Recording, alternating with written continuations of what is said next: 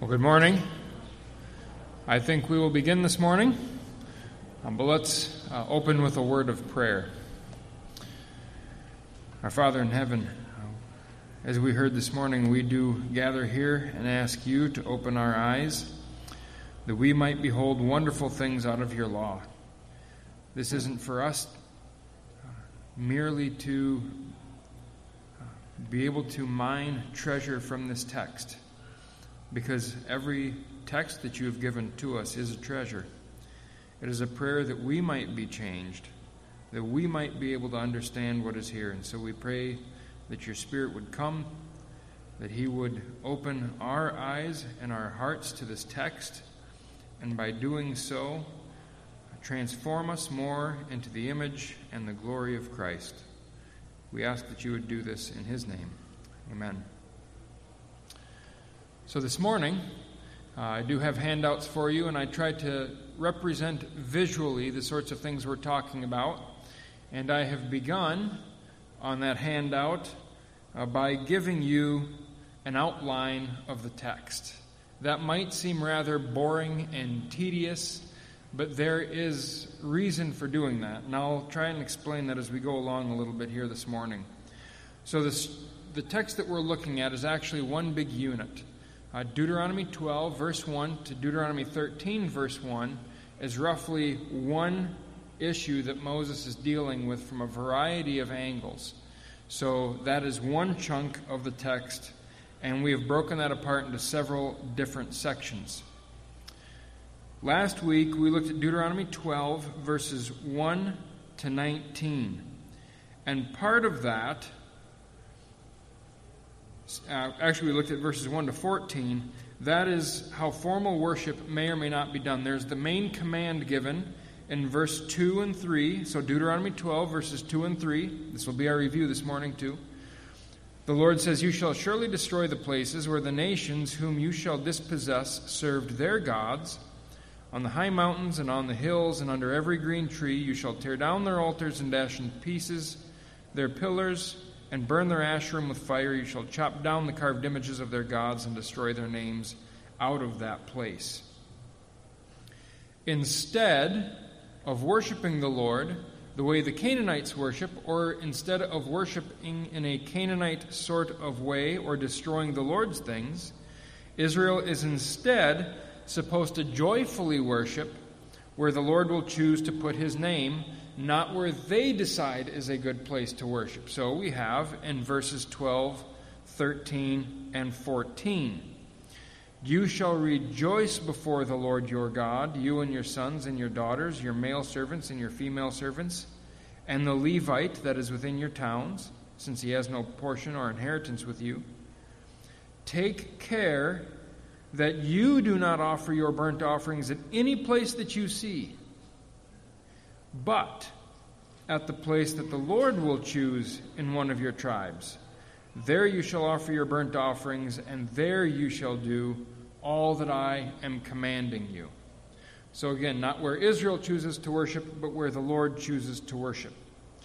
That brings us today to verses 15 to 19, where Moses begins to introduce some of the opportunities that this way of worshiping presents and some of the restrictions that this way of worshiping presents. So maybe we'll just start right there then this morning. Verse 15. So, Deuteronomy 12, verse 15. This is new material now we're picking up for today. However, you may slaughter and eat meat within any of your towns as much as you desire, according to the blessing of the Lord your God that he has given you. The unclean and the clean may eat of it, as of the gazelle and as of the deer. Only you shall not eat the blood. You shall pour it out on the earth like water. You may not eat within your towns the tithe of your grain offering, or of your wine, or of your oil, or of the firstborn of your herd or, or of your flock, or any of your vow offerings that you vow, or your freewill offerings, or the contribution that you present. But you shall eat them before the Lord your God in the place that the Lord your God will choose. You and your son and your daughter and your male servant and your female servant and the Levite who is within your towns. And you shall rejoice before the Lord your God in all that you undertake. Take care that you do not neglect the Levite as long as you live in your land. Now, let's be frank. Deuteronomy has an awful lot of repetition in it. Almost everything that we've seen here in verses 15 to 19 has been brought up in some form or fashion in verses 1 to 14. It is unwise to simply skip over it because it sounds familiar. Moses is making a very significant shift here in what he's doing. So, in that little outline, I said this is introduction to opportunities and restrictions on feasting, but there's a lot more going on here. An issue has been raised in verse 6 and 7 Let's go back to Deuteronomy 12, verse 6. To the place the Lord has chosen, there you shall go, and there you shall bring your burnt offerings and your sacrifices, your tithes and the contribution that you present, your vow offerings, your freewill offerings, and the firstborn of your herd and all of your flock. How many of you, off the top of your head, know exactly what each one of those things are? Right? Um, that takes a little bit of, of background information, perhaps. But here's the issue the issue is in regard to eating.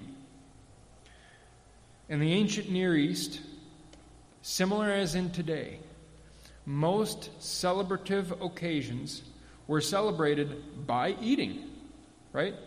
How many of you have ever been on some sort of a diet restriction and you've gone to a place where people are eating and having a great time and you can't eat? Kind of takes the joy out of it, right? There's not much celebration when you can't eat what's set before you. Well, the same thing was the case for ancient Israel and all ancient cultures. Celebrations involved feasting. But meat was less common in the diet for them than it was for us for a number of reasons. First, never eat a heifer which is a cow that is capable of reproducing. Same thing with goats and across the board. Female livestock are usually more precious than male livestock simply because they can reproduce and they can produce, which means they can be used for milk and other things like that. In the ancient Near East, it was important generally to refrain from eating bulls. Bulls, of course, are necessary for reproduction, but not as many bulls are necessary for reproduction. But bulls do something that cows or female of the herd can't do, and that's manual labor. They didn't have tractors, they didn't have field equipment.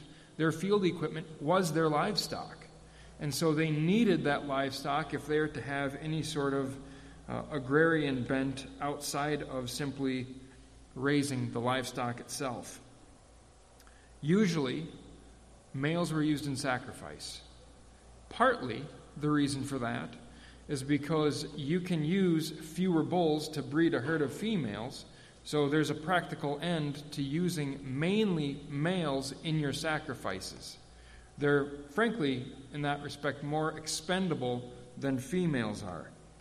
Sheep, for example, uh, they provided clothing, goats provided milk and cheeses, so all of these animals were needed for mean for uses other than eating.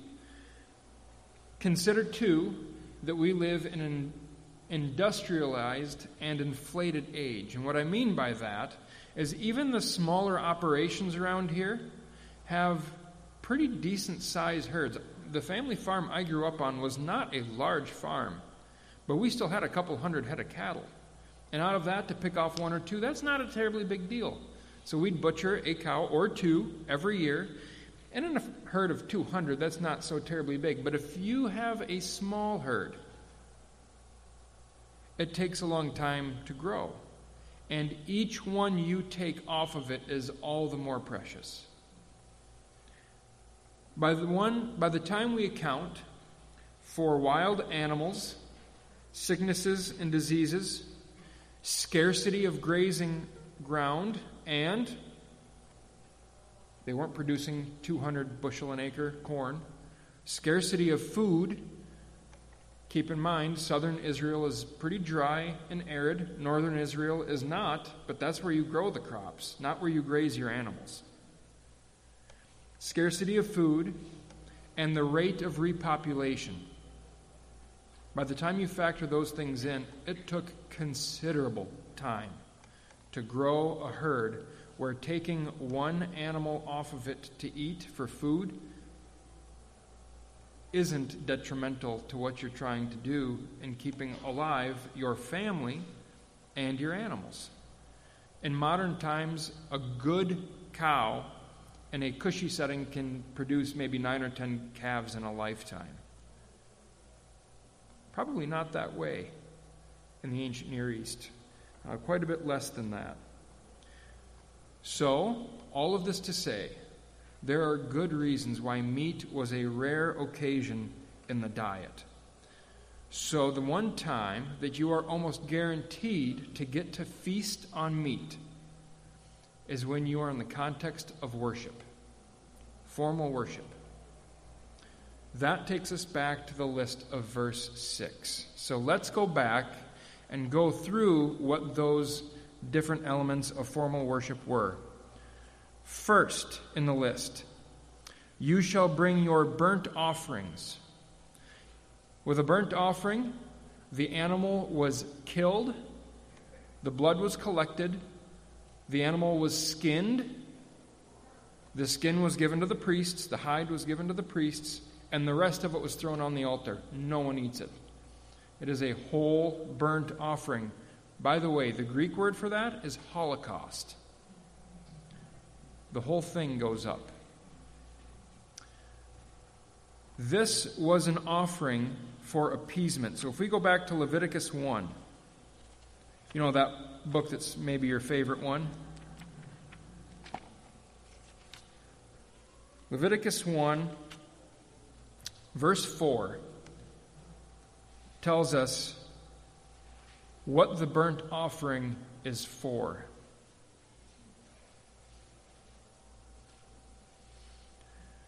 The offerer, or the one who presents the animal, which is a male without blemish, which means not a steer, it means a bull, he shall lay his hand on the head of the burnt offering, and it shall be accepted for him to make atonement for him. Now jump down to verse 9. Uh, but its entrails and its legs he shall wash with water, uh, which is simply that part of the animal that really can't be uh, skinned, and the, the inner parts. And the priest shall burn all of it on the altar as a burnt offering, a food offering, or a f- offering by fire, with a pleasing aroma to the Lord, which means it's appeasement. The offerer is hoping to appease the Lord with his burnt offering. He's seeking good relations with the Lord. This is the way he establishes those good relationships. So, back to Deuteronomy 12, verse 6. We dealt with burnt offering. The next on the list There you shall bring your burnt offerings and your sacrifices. Most likely, sacrifices here is simply a catch all for fellowship meals or peace offerings. Those sacrifices that are brought, some of the animal is thrown on the altar, some of the animal is given to the priest as his due, and some of it is given back to the worshiper who enjoys a meal before his God. Usually these are had at the tabernacle. This is a fellowship meal. This is the one thing that is given that the worshiper is commanded to indulge in every time it's brought excuse me every time it's brought up in scripture. So the worshiper actually eats the meat in this case. And it is the only time the worshiper eats the meat in uh, celebration at the tabernacle. Moving on. Verse 6 again. There you shall bring your burnt offerings and your sacrifices, your tithes. That is a tenth of whatever is grown or bred. One more reason growing a herd takes a long time Every tenth animal that goes under the shepherd's staff goes to the Lord. Leviticus 27, verses 30 to 32. Those tithes go to the Levites, if we looked at Numbers 18, verse 21 and following. So the tithes is a tenth of everything. It goes to the priests and the Levites. And there is a little bit of a question as to whether or not the person who brings them in worship is able to indulge in them. According to what we might call the legislation in Leviticus, they don't. If we go to the way Moses handles the tithe, a little bit later on in the book of Deuteronomy, uh, chapter 19, for example, it looks like the worshiper does get to eat in some of that, but almost certainly that is not the animal portion, that is the fruit and grain and vegetable portion of the offering.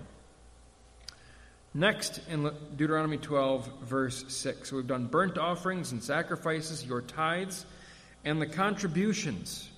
Those are things that go specifically to the priests and the Levites.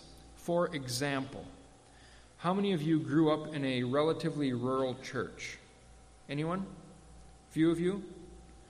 How many of you, when you were growing up, ever experienced something like what Pastor Andy's talked about? He takes his car to the mechanic shop, and when he goes to pick it up, he doesn't have to pay for it. Someone else already has. Right? That's not a tithe. That is a contribution above the tithe that goes specifically to the priests or the Levites. That's what the contribution is. Beyond the contribution that you present, your vow offerings. Vows would be made in a time of crisis, and the worshiper says, Lord, if you will bail me out of this, I will do this for you in return. Often those came by way of sacrifices. We know of uh, Jephthah's foolish vow. Uh, when he went off to battle in the book of Judges, he said, Whatever comes out of the door of my tent first, I'll sacrifice to the Lord. Happened to be his daughter. That is a vow offering. Next, your free will offerings. That is whatever else is given to the sanctuary, uh, to God, or to priests, or to Levites. Similar to a contribution, the difference is here uh, is that it can go a little bit broader even than contributions. It's basically anything that you give out of the goodness of your heart sometimes for specific purposes, sometimes for not. So maybe a modern equivalent would be a church is doing a building project, and you say, I'm going to dig deep, I'm going to give an extra $2,000 to complete this building project. That would be considered not a contribution that goes specifically to the personnel, it goes to the operation of the temple or tabernacle, or in our modern setting, the church. That would be the closest thing we'd have to a free will offering. Lastly, firstlings, the firstborn of your herd and of your flock. This again is a little bit different than the tenth. So not only is every tenth animal given to the Lord, every firstborn is also given to the Lord. They go almost certainly to the Levites, who held them for eventual use in temple worship. Every morning, and every evening the priests offered a burnt offering to the Lord perpetually. Feast days or uh, holidays, we might say, they offered more. Where do you think the Levites got those animals from? That came from the firstborn, and sometimes maybe from the tenth, but more likely that came from the firstborn that was given to the Lord. Those are, were what were used in temple worship. How often do you get to eat meat? When that's the way formal worship happens. It's pretty restricted. And remember, they had no refrigeration. If you butchered an animal to eat it, you had a few days. Or it's gone, it rots. So, how often are you really going to sacrifice, or slaughter, we might say instead of sacrifice? How often are you going to slaughter one of your animals to eat it when you have a three, four day window to do it? Meat is fairly rare. But nevertheless, the Lord assures Israel that He is going to provide them, provide for them, and He will provide an abundance for them. Let's go to Deuteronomy 12, verse 7. And there you shall eat before the Lord your God, and you shall rejoice, you and your households, in all that you undertake, in which the Lord your God has blessed you. Not only will they be blessed for national obedience, so that they are able to rejoice before the Lord when they go to worship, there is a promise of abundance if Israel worships. Let's go back to Exodus 23. This is the end of the book of the covenant.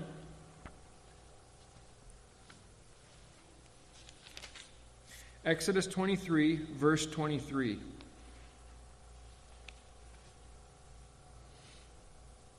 When my angel goes before you and brings you to the Amorites and to the Hittites and to the Perizzites and the Canaanites, the Hivites and the Jebusites, and I blot them out, you shall not bow down to their gods nor serve them, nor do as they do, which is what we've been seeing in Deuteronomy 12. But you shall utterly overthrow them and break their pillars in pieces. You shall serve the Lord your God, and he will bless your bread and your water. And I will take away sickness from among you. None shall miscarry or be barren in your land. I will fulfill the number of your days. What does the Lord promise? Abundance. Not just so that you can eat when you go to worship at the temple, so that you can rejoice all of the time. It is a blessing that goes across all things, all animals. None will be barren, none will miscarry. Your flocks and your herds will increase, which we could, uh, if we went to the end of uh, Deuteronomy 28, for example, it's blessings for obedience. And one of the great blessings is you are going to have cattle coming out of your ears. Those you'll be breeding so successfully. None are going to miscarry. All of them will grow. You will be blessed, and you will be able to eat. So the Lord anticipates blessing Israel tremendously after He's given Israel the land. The question then comes what do we do with our abundance? That is the issue Moses begins to address in verse uh, 15 and following. Before we get there, though, I want to pause. Uh, we covered a lot of uh, background information. Thoughts or questions over what we've covered so far?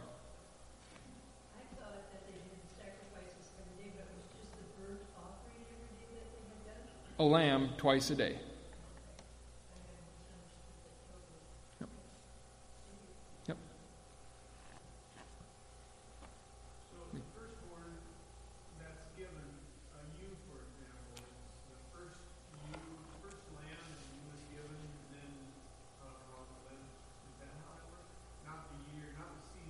Right, not the season.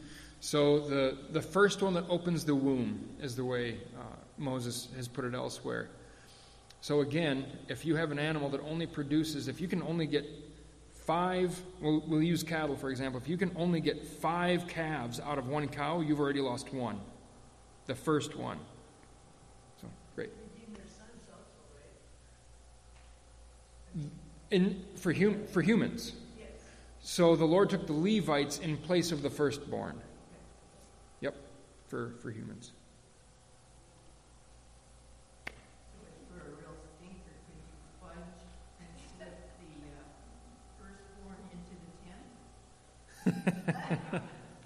there, that's a good question. Can you use the firstborn and the tenth uh, as the same one? I don't know. Um, I wouldn't think so because the tithe is taken, or the, the firstborn is taken out, and I think the uh, tenth is supposed to be calculated outside of that firstborn. But Scripture isn't clear on that, so I'm sure there'd be some detailed rabbinic explanation of that. But the way I understand it is the firstborn is taken out, and after that, every tenth one, one goes in.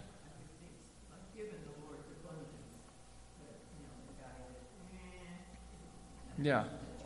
Oh, there are ways to cheat the system, I'm sure, yes. Good question. I've wondered the same thing. Anything else? All right.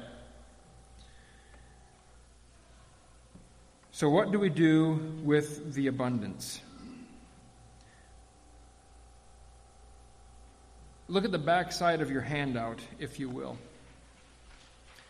I listed all of the things that we just went over from Deuteronomy 12, verse 6. Those same elements of worship are given in the corresponding verses to the right. So, watch what happens now. This is, this is why structure is important. Let's begin in verse 13, where burnt offerings are brought back up as a topic. So, Deuteronomy 12, verse 13 Take care that you do not offer your burnt offerings at any place that you see, but at the place that the Lord will choose in one of your tribes, there you shall offer your burnt offerings, and there you shall do all that I am commanding you. The next topic is sacrifices in verse 6. Let's look at verse 15. However, you may slaughter and eat meat within any of your towns as much as you desire, according to the blessing of the Lord your God that he has given you. The clean and the unclean may eat of it, as of the gazelle and as of the deer. Only you shall not eat the blood, you shall pour it out on the water, uh, on the earth like water. Let's hold that thought for just a second. Let's move on to verse 17, where he takes up the remainder of what was mentioned in verse 6. You may not eat within your towns the tithe of your grain, or of your wine, or of your oil, or of the firstborn of your herd, or of your flock, or any of your vow offerings that you vow, or your freewill offerings, or the contribution that you present, but you shall eat them before the Lord your God in the place that the Lord your God will choose you and your son and your daughter and your male servant and your female servant and the Levite who is within your towns. And you shall rejoice before the Lord your God in all that you undertake. What happened to sacrifices? Why is that one not specifically mentioned when everything else is? Let's go back now again to Deuteronomy 12, verse 15. It begins with however. That, however, is not an exception to doing all that Moses commanded at the end of verse 14. So we don't read Moses saying, Do everything I've commanded you, except there's one thing that you can change outside of what I'm commanding you. You don't need to pay attention to this thing I'm commanding you. That's not what he's saying. What he is saying is this Do all that I am commanding you, but when it comes to sacrifices, there is an exception that we need to take note of. That exception is that you may eat meat within any of your towns. It does not need to be connected to the sanctuary. The reason he has to make this exception is because of what we find in Leviticus 17.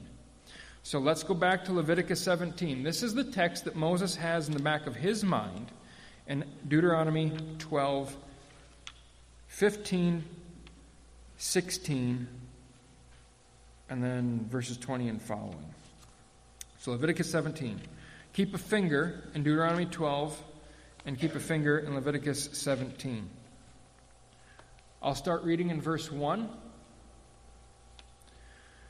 And the Lord spoke to Moses, saying, Speak to Aaron and to his sons and to all the people of Israel, and say to them, This is the thing that the Lord has commanded.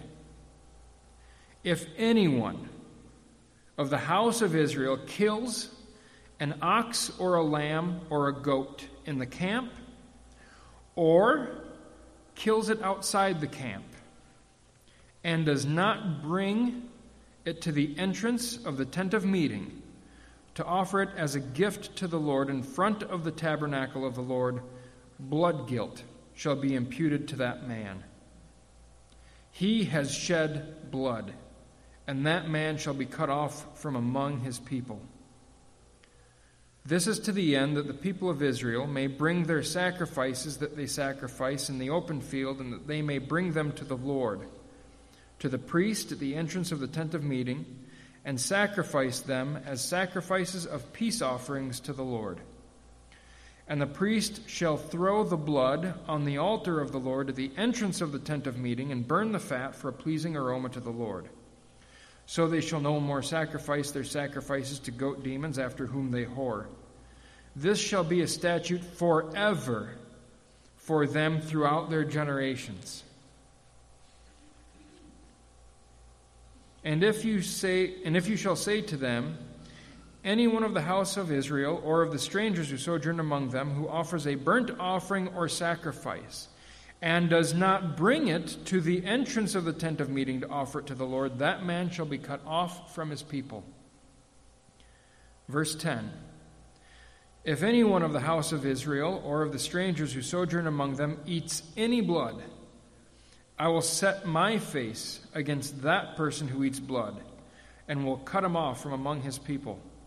For the life of the flesh is in the blood, and I have given it for you on the altar to make atonement for your souls. For it is the blood that makes atonement by the life. Therefore I have said to the people of Israel No person among you shall eat blood, neither shall any stranger who sojourns among you eat blood. Anyone also of the people of Israel or of the strangers who sojourn among them, who takes in hunting any beast or bird that may be eaten, shall pour out its blood and cover it with earth. For the life of every creature is its blood, its blood is its life. Therefore I have said to the people of Israel, You shall not eat the blood of any creature, for the life of every creature is its blood. Whoever eats it shall be cut off. So here's the rule Israel is in the wilderness, the tent is in the middle of the camp all of the Israelites encircle the tabernacle as they journey through the wilderness.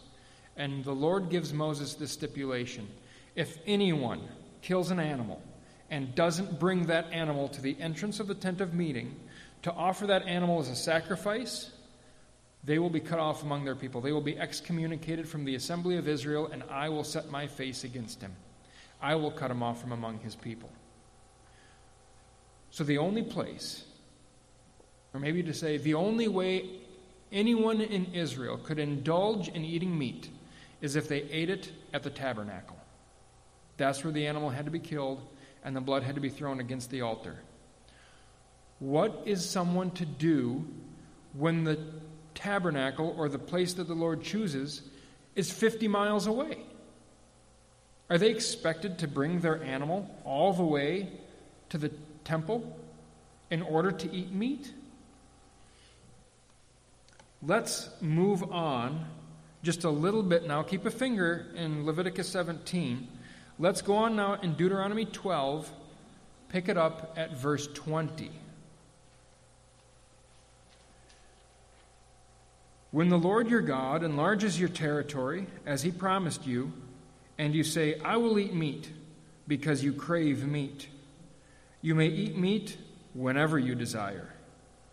If the place that the Lord will choose to put his name there is too far from you, then you may kill any of your herd or your flock with which the Lord has given you, as I have commanded you, and you may eat within your towns whenever you desire.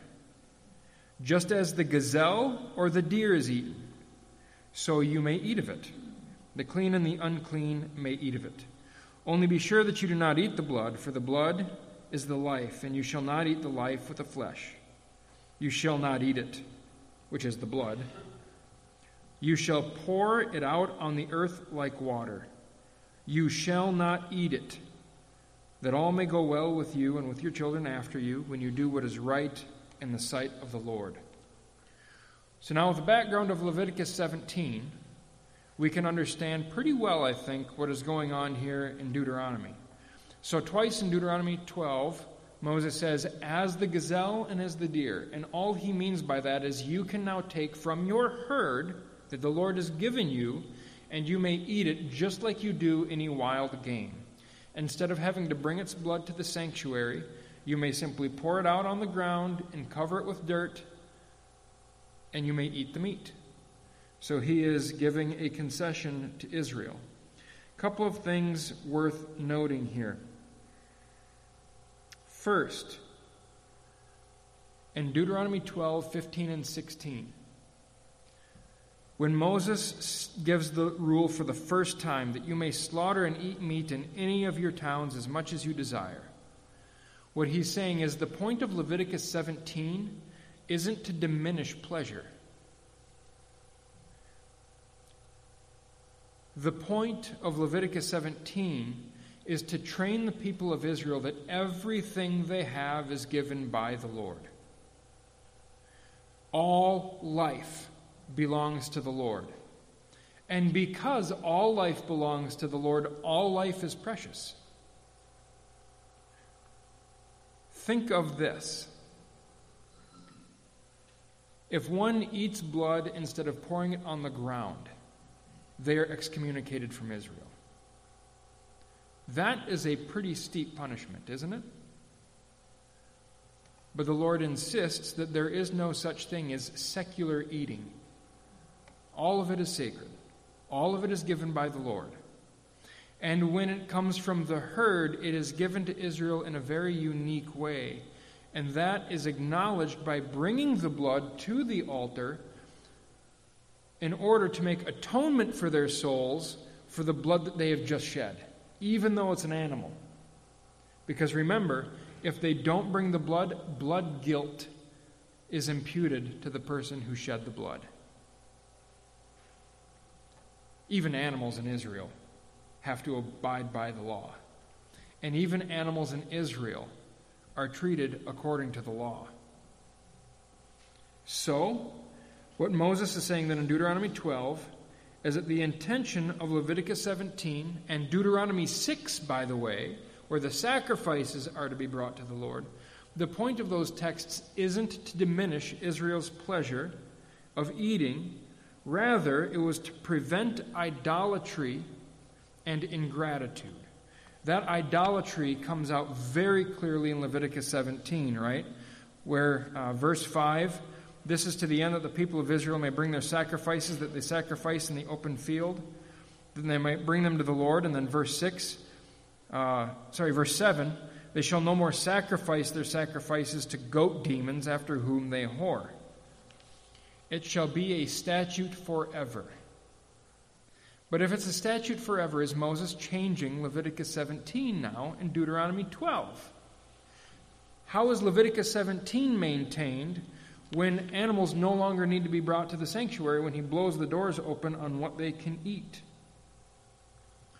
We'll deal with that here a little bit as we go along. Something is going to be different in the future when Israel can kill domesticated animals as well as game animals wherever they live. Something is about to change.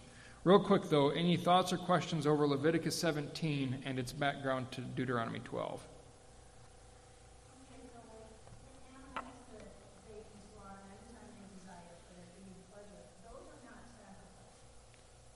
Correct, but they are all animals that are candidates for sacrifices.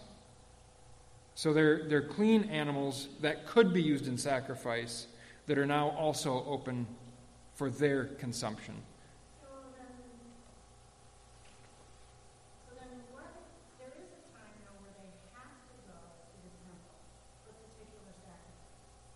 Yes.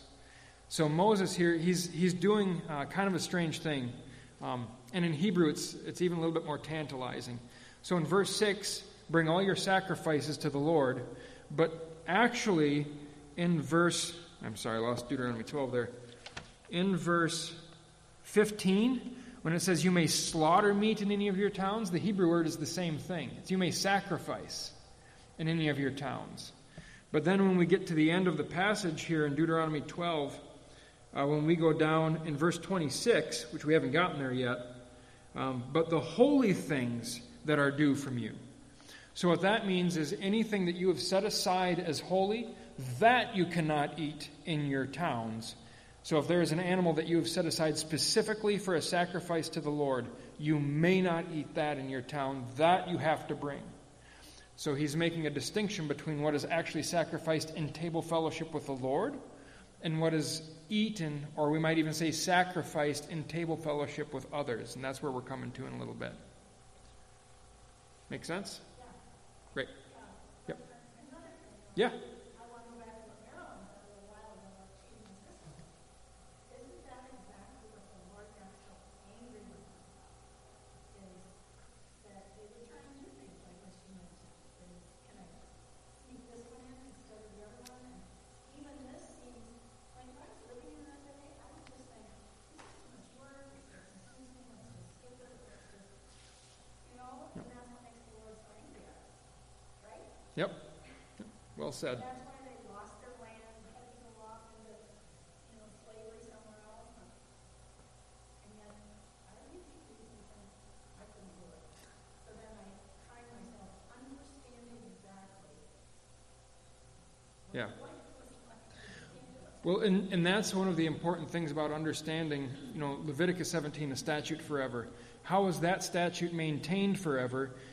even when the form of it changes in Deuteronomy 12? So there is something that changes, right?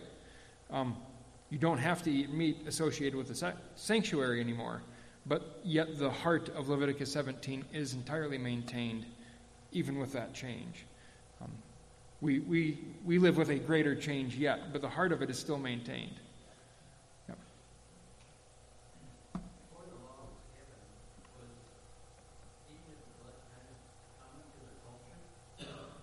Not to Israelite culture. Um, perhaps to other cultures. I don't know specifically. I can't speak to that very clearly. But the way uh, Scripture is laid out, Deuteronomy 9, or, I'm sorry, Genesis 9, uh, is where this first kind of comes up, uh, where life is in the blood um, sort of idea. That is also maintained in Acts at the Jerusalem Council. One of the reasons they tell Gentiles they cannot eat blood is because they understand it to be a creation command, not merely a command of Sinai. This is not particular to redemptive history. This is the way the Lord operates, which is any time a life is given on our behalf, we are to recognize a life is given on our behalf, whether it's the blood of Christ or the blood of a cow. It's a life for a life. So that, that's creation, not redemptive specifically. Great question.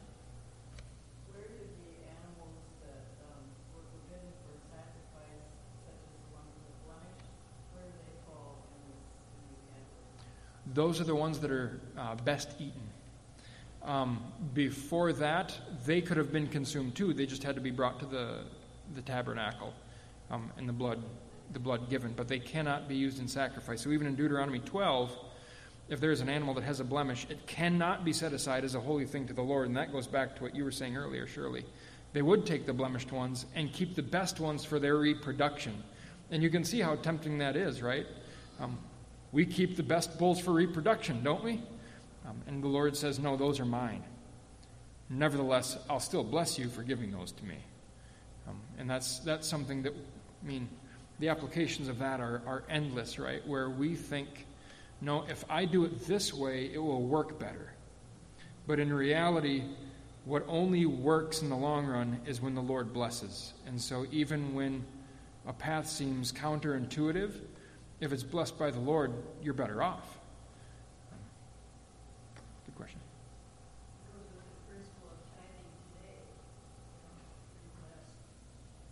Yeah. Yeah. We, uh, we don't espouse a, a, wealth and health and wealth gospel, um, but the Lord always does provide, doesn't He?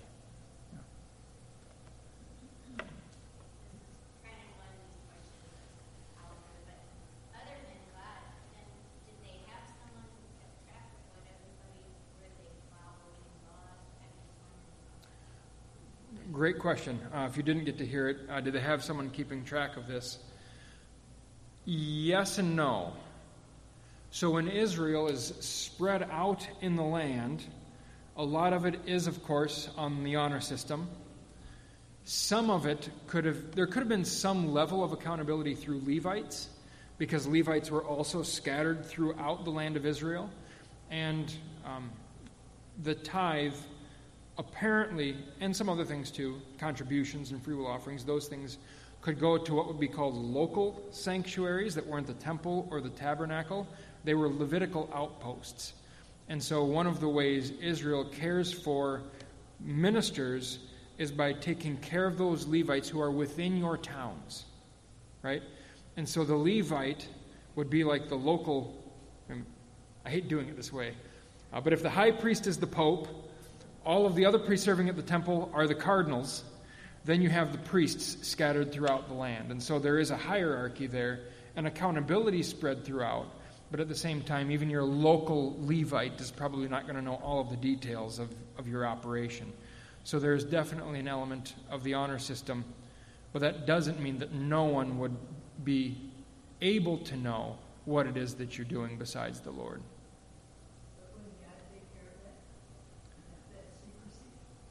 Sometimes. I mean, the, the wicked do prosper, right? Anything else?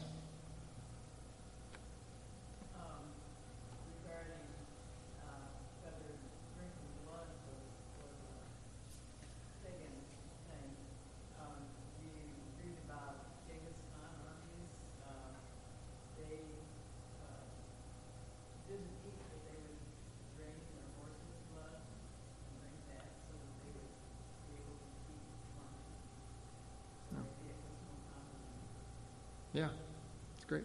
She mentions Genghis Khan in relation to drinking, drinking blood of animals. I didn't know that. Thank you.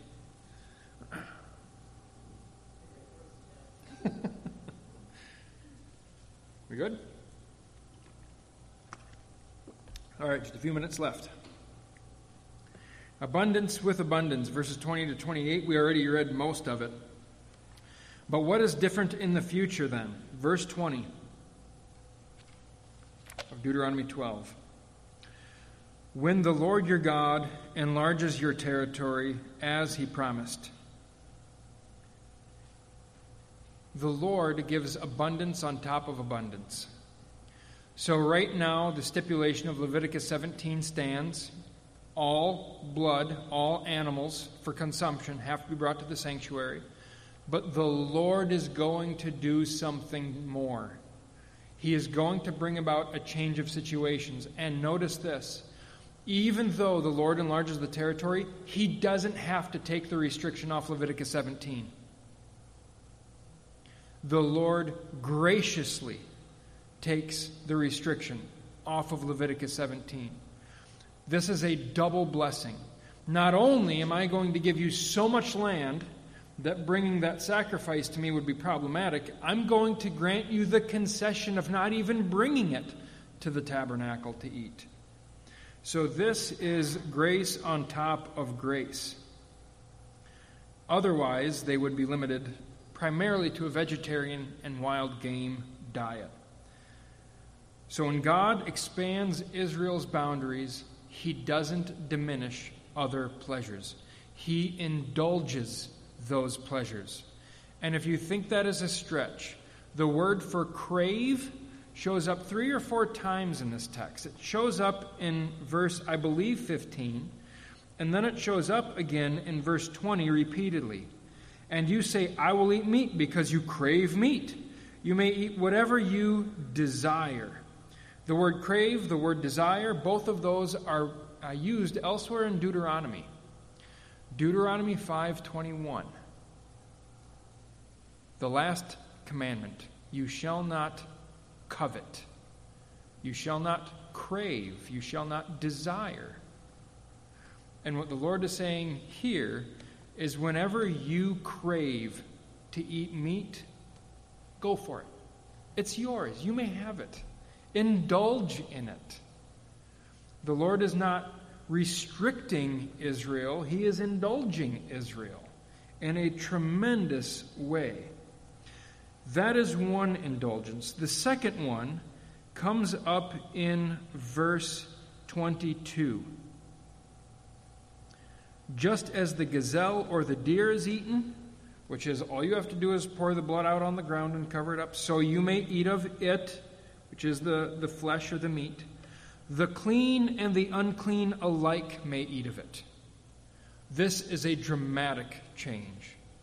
In Leviticus 17, a person had to be ritually clean in order to come to the tabernacle to consume the game.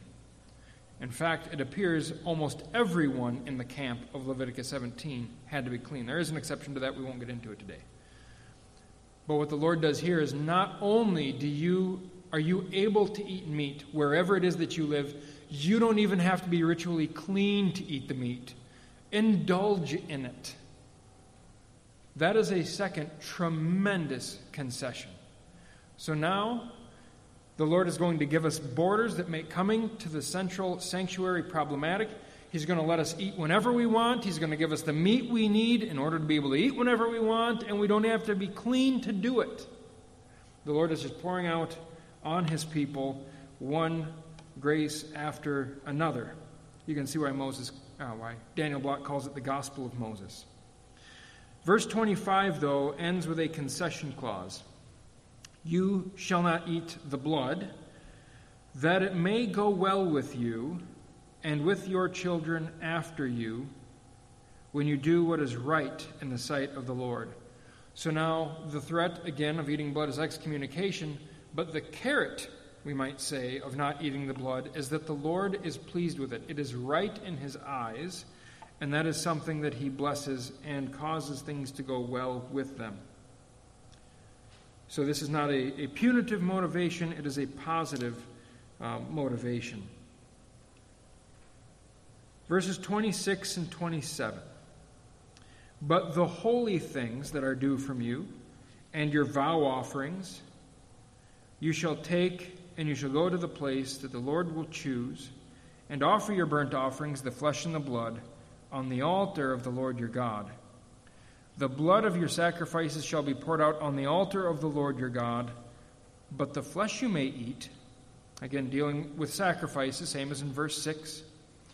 Be careful to obey all these words that I command you, that it may go well with you and with your children after you forever, when you do what is good and right in the sight of the Lord your God. So, has Moses changed the law of Deuteronomy 17? Yes, there is an advancement in circumstances because the Lord has done something more. And when the Lord does more for us, there are additional things to be factored in in how we live and in how we respond to the Lord.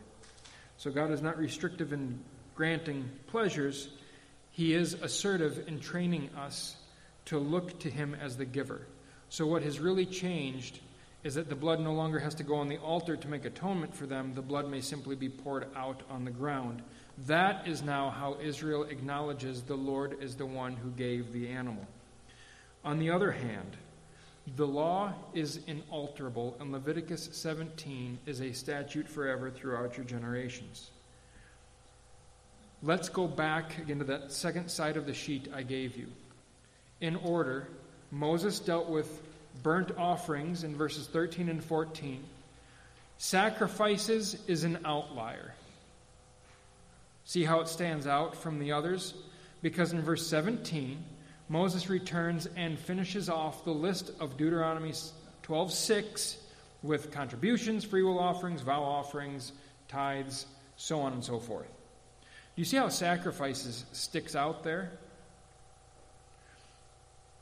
Moses skipped sacrifices in verses 13 and 14, or did he?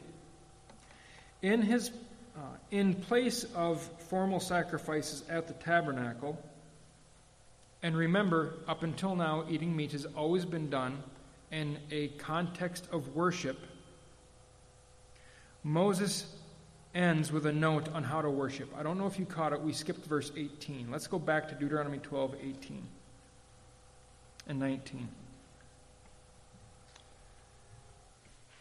Referring to all the other things they bring, but you shall eat all of these other things besides um, the meat eaten at home. You shall eat them before the Lord your God in the place that the Lord your God will choose you and your son and your daughter, your male servant and your female servant, and the Levite who is within your towns. And you shall rejoice before the Lord your God in all that you undertake. And now here's the one that we missed, verse 19.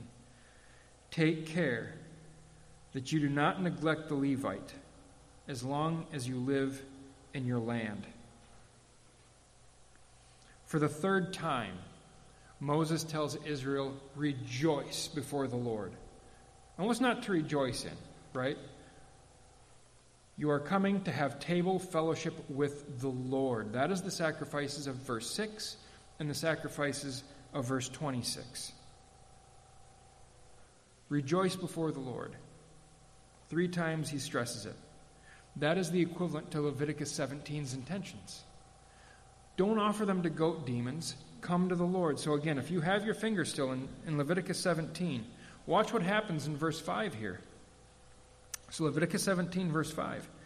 This is to the end that the people of Israel may bring their sacrifices that they sacrifice in the open field, that they may bring them to the Lord, to the priest at the entrance of the tent of meeting, and sacrifice them as sacrifices of peace offerings to the Lord. That's table fellowship with the Lord. The way one acknowledges the Lord's generosity is about to change, and that is you can eat meat anywhere. But the what um, the other thing, the other element in that is that in place of sacrifices in the list of 13 and 14, the Lord put someone else in his place the Levite. This is the third time Moses has commanded Israel to envelop the Levite into a context of worship of worshiping and rejoicing. So he mentioned the Levite in verse 12, once in verse 18, and once in verse 19. Do not neglect the Levite in your town. By putting him in verse 19, he's saying not only is the Levite included everything that has come, the Levite hangs over everything that is to come yet.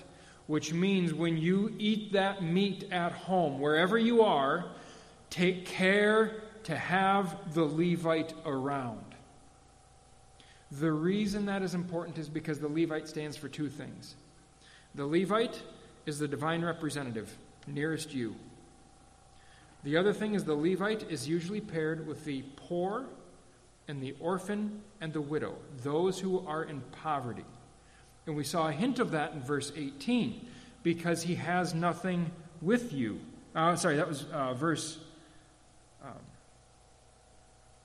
maybe that was verse 18. It was somewhere in there. Uh, because the Levite uh, who has no inheritance among you, so he stands as well for the poor.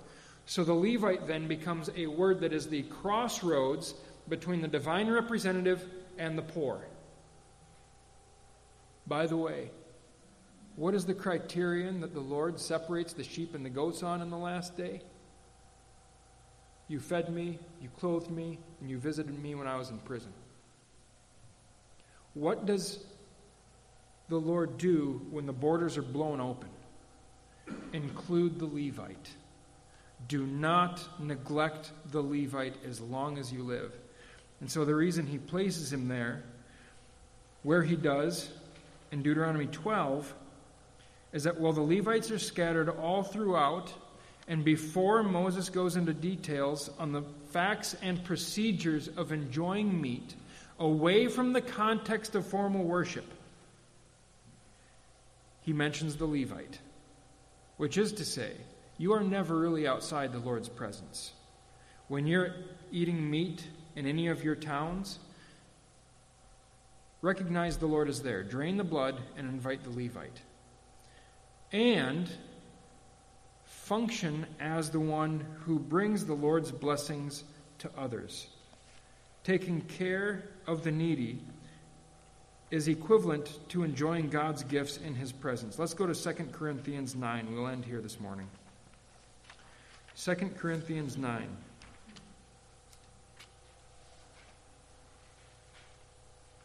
I'm just going to read it. We don't have time to elaborate on it. Uh, but this is verse, we'll start in verse 6. And we'll go uh, to the end of the chapter, verse 15. So 2 Corinthians 9, verse 6. The point is this Whoever sows sparingly will also reap sparingly, and whoever sows bountifully will also reap bountifully. Each one must give as he has decided in his heart, not reluctantly or under compulsion, for God loves a cheerful giver. And God is able to make all grace abound to you, so that having all sufficiency in all things at all times, you may abound in every good work. As it is written, He has distributed freely, He has given to the poor, His righteousness endures forever. He who supplies seed to the sower and bread for food will supply and multiply your seed for sowing and increase the harvest of your righteousness. You will be enriched in every way, to be generous in every way, which through us will produce thanksgiving to God. For the ministry of this service is not only to supply the needs of the saints, but is also overflowing in many thanksgivings to God.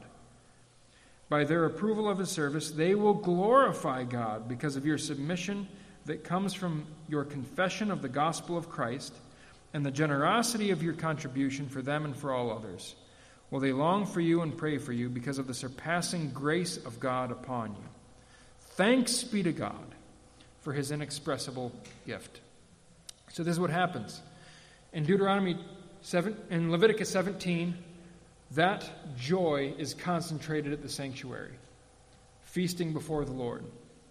In Deuteronomy 12, the doors are blown open on that so that the joy of the Lord isn't only at the sanctuary, it is especially there. Rejoice in the Lord your God three times, Deuteronomy 12, at the sanctuary. But the doors on that rejoicing are blown open when that joy brings others into it all over the land of Israel.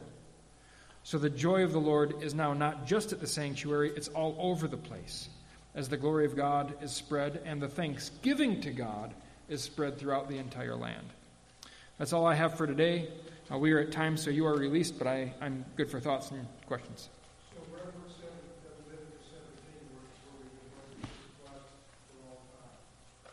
Yes.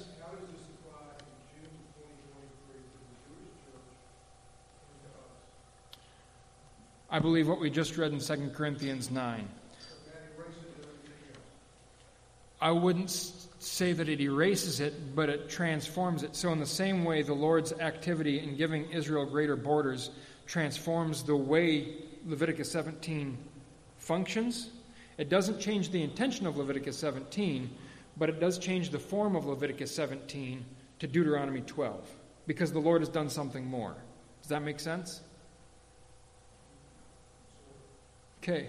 Well, the reason we are able to eat, the reason we're able to rejoice with pork is because God has done something more. He's done something more in Christ. And so the way Deuteronomy 12 and Leviticus 17 play out in our day have to be taken in light of Christ's work which is why we come to a place like 2 Corinthians 9, where it just takes a completely different form altogether.